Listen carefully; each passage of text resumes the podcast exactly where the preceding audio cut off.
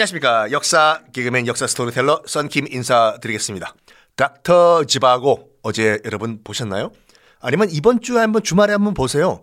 닥터 지바고 그 영화를 보시면 러시아의 로마노프 왕조가 어떻게 무너졌고 또 이 러시아 혁명이 어떻게 발생을 했고 쭉 스토리로 아, 보실 수가 있거든요. 지난 시간에 청일 전쟁이 어떻게 해서 우리 땅에서 벌어졌는지 말씀드렸지 않습니까? 자세한 내용은 썬킴의 세계사 완전 정복 일본 근대화 편을 다시 한번 들어보시면 자세하게 나와 있어요. 결과적으로 말씀드리면 우리나라 땅에서 벌어진 청일 전쟁, 청나라가 완전 박살이 나버리죠. 일본의 완승이었습니다. 청나라가 졌어요. 그냥 애매하게 진 게 아니라 완패를 당했습니다. 청나라가. 일본은 청일 전쟁 이후에 실질적으로 조선을 꿀꺽을 해 버립니다. 청일 전쟁 끝난 다음에 이제 그 정산해야 될 거 아니에요. 너가들 졌으니까 어 물어내실 걸 물어내시오. 어 청나라 라고 일본이 요구해서 도장 찍는 것이 시모노 새끼 조약이잖아요. 많은 분들이 뭐 시모노가 어떤 사람이고 새끼는 비하하기 위해서 하는 말이냐가 아니라 도시 이름이 시모노 새끼예요. 거기서 도장 찍은 거거든요. 나중에 나중에 여러분 코로나 다 끝난 다음에 한번 잠깐 가보긴 하, 해보세요. 그 시모노 새끼 가면 실제로 청일 전쟁 정산하는 시모노 새끼 조약 도장 찍은 건물이 아직도 남아 있어요. 슌판로라고 해서 지금 보고집이거든요. 보고집 겸 류옥간 그 여관이에요. 그래서 하룻밤 묵으시고 보고 요리도 먹을 수 있는 그 식당인데 거기 가면 딱 보존이 돼 있어요. 여기서 청일 전쟁을 마무리하는 시모노세키 조약을 청나라와 일본이 도장 찍은 그 테이블이다라고 보존이 돼 있거든요. 청나라는 일본에게 뭘 주냐면 일단은 조선은 독립국이란 걸 인정을 해요. 즉 지금부터는 조선 우리 청나라가 영향력을 미치지 않겠다, 못한다. 오케이. 그런 다음에 대만, 타이완을 일본에게 넘겨줘요. 그러니까 타이완이 우리나라보다 더 일본 식민 지배 기간이 길었다니까요. 그래서 여러 가지 이유가 있지만 타이완의 타이페이 그 수도 가시면 이런 거 못 느끼셨어요? 이거 약간 중국 같기도 하고 중국 같은 중국 아닌 중국 같은 너 일본과 비슷하다.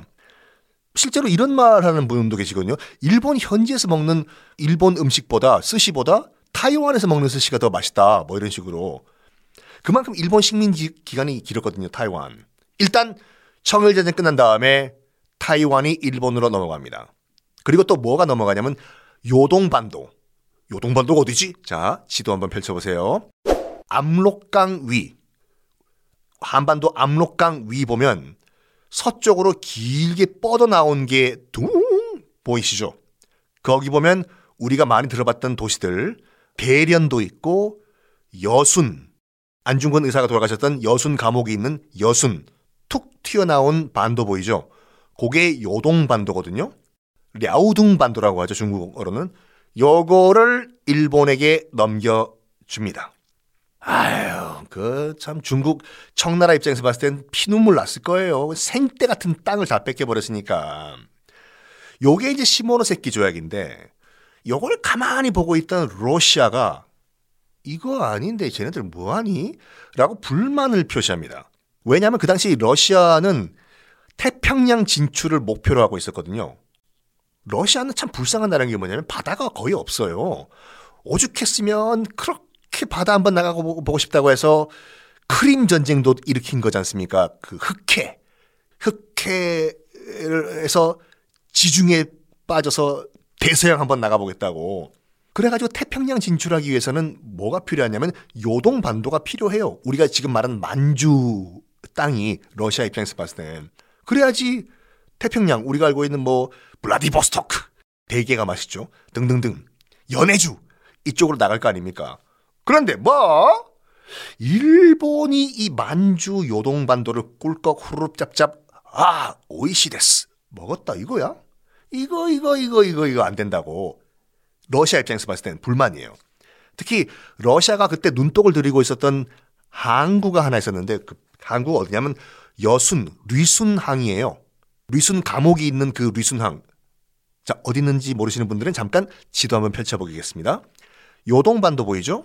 툭 튀어나온 거 서쪽으로.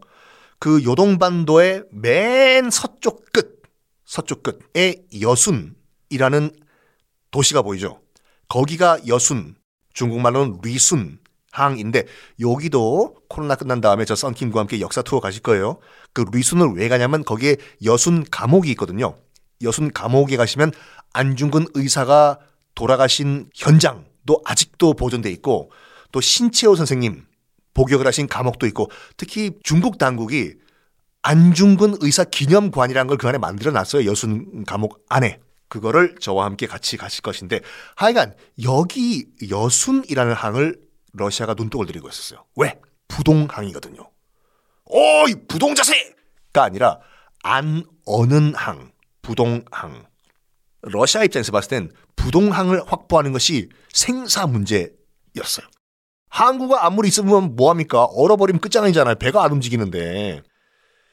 요 여순, 리순항을 우리 러시아가 먹어야 되는데 문제가 어?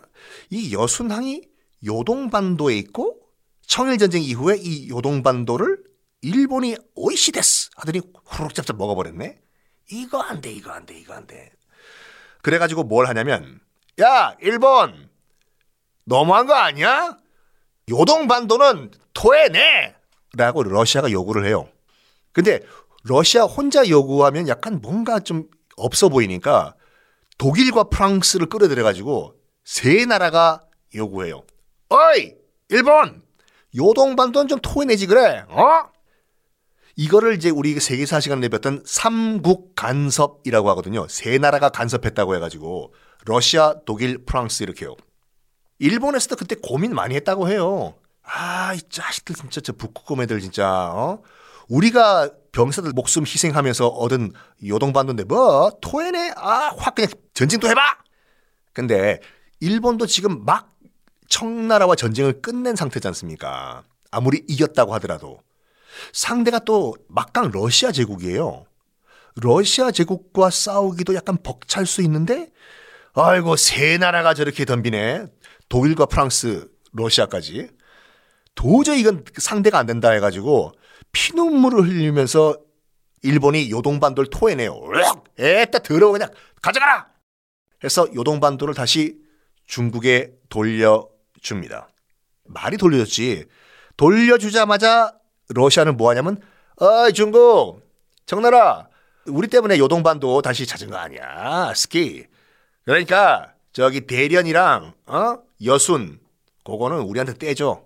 알겠지? 스키? 넘겨줘요. 그쵸. 큰 반도 하나 날리는 것보다 뭐 도시 몇 개 떼주는 거 중국 측 입장에 봤을 때도 뭐 이렇게 손해 보는 장사가 아니기 때문에 근데 일본이요 요 상황을 가만히 보고 있는 거예요. 이거 이거 말이야 어 러시아가 저러다가 조선까지 넘볼 가능성도 있네. 요동반도에서 조금만 더 내려오면 조선이기 때문에 이거 이거 이거 이거 두고 봐야 될 것 같아. 아니나 다를까 국제적인 정세를 가만히 보고 있던 한 여인이 있었습니다. 누구냐? 바로 민비 왕비 민 씨였거든요. 민비가 딱 봤을 때 어? 자기 남편인 고종한테 여보 여보 지금 이 동네에서 러시아가 짱인 거 맞지요? 청일 전쟁 우리가 정말 몇백 년 동안 사대를 했던 청나라를 단칼에 박살내버린 일본도 쩔쩔매네 러시아한테. 그럼 그 말은 뭐요, 여보? 러시아가 이 동네 짱이라는 거 아니요? 우리 러시아 쪽으로 붙읍시다.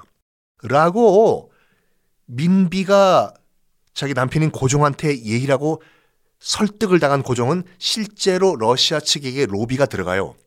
우리 조선 좀 살려달라고. 일본 외교관들이 만나러 오면 안 만나주고 완전 무시작전. 그걸 딱 보고 이제 일본이 뭐라고 생각하냐면 봐라 우려했던 일이 발생했다.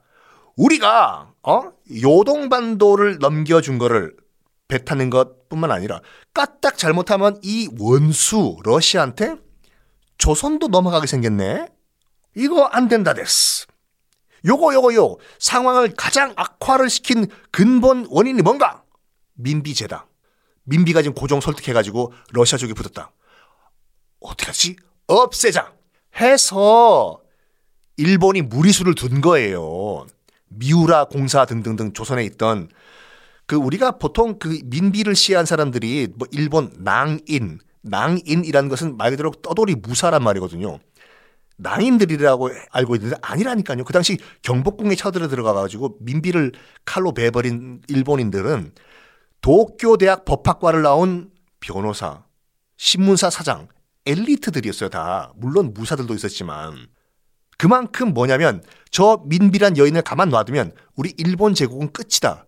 라고 생각을 했던 거예요. 그래서 그 당시 한양, 조선 땅에 있었던 일본 엘리트들이 다 칼차고 들어가서 죽여버린 거라니까요.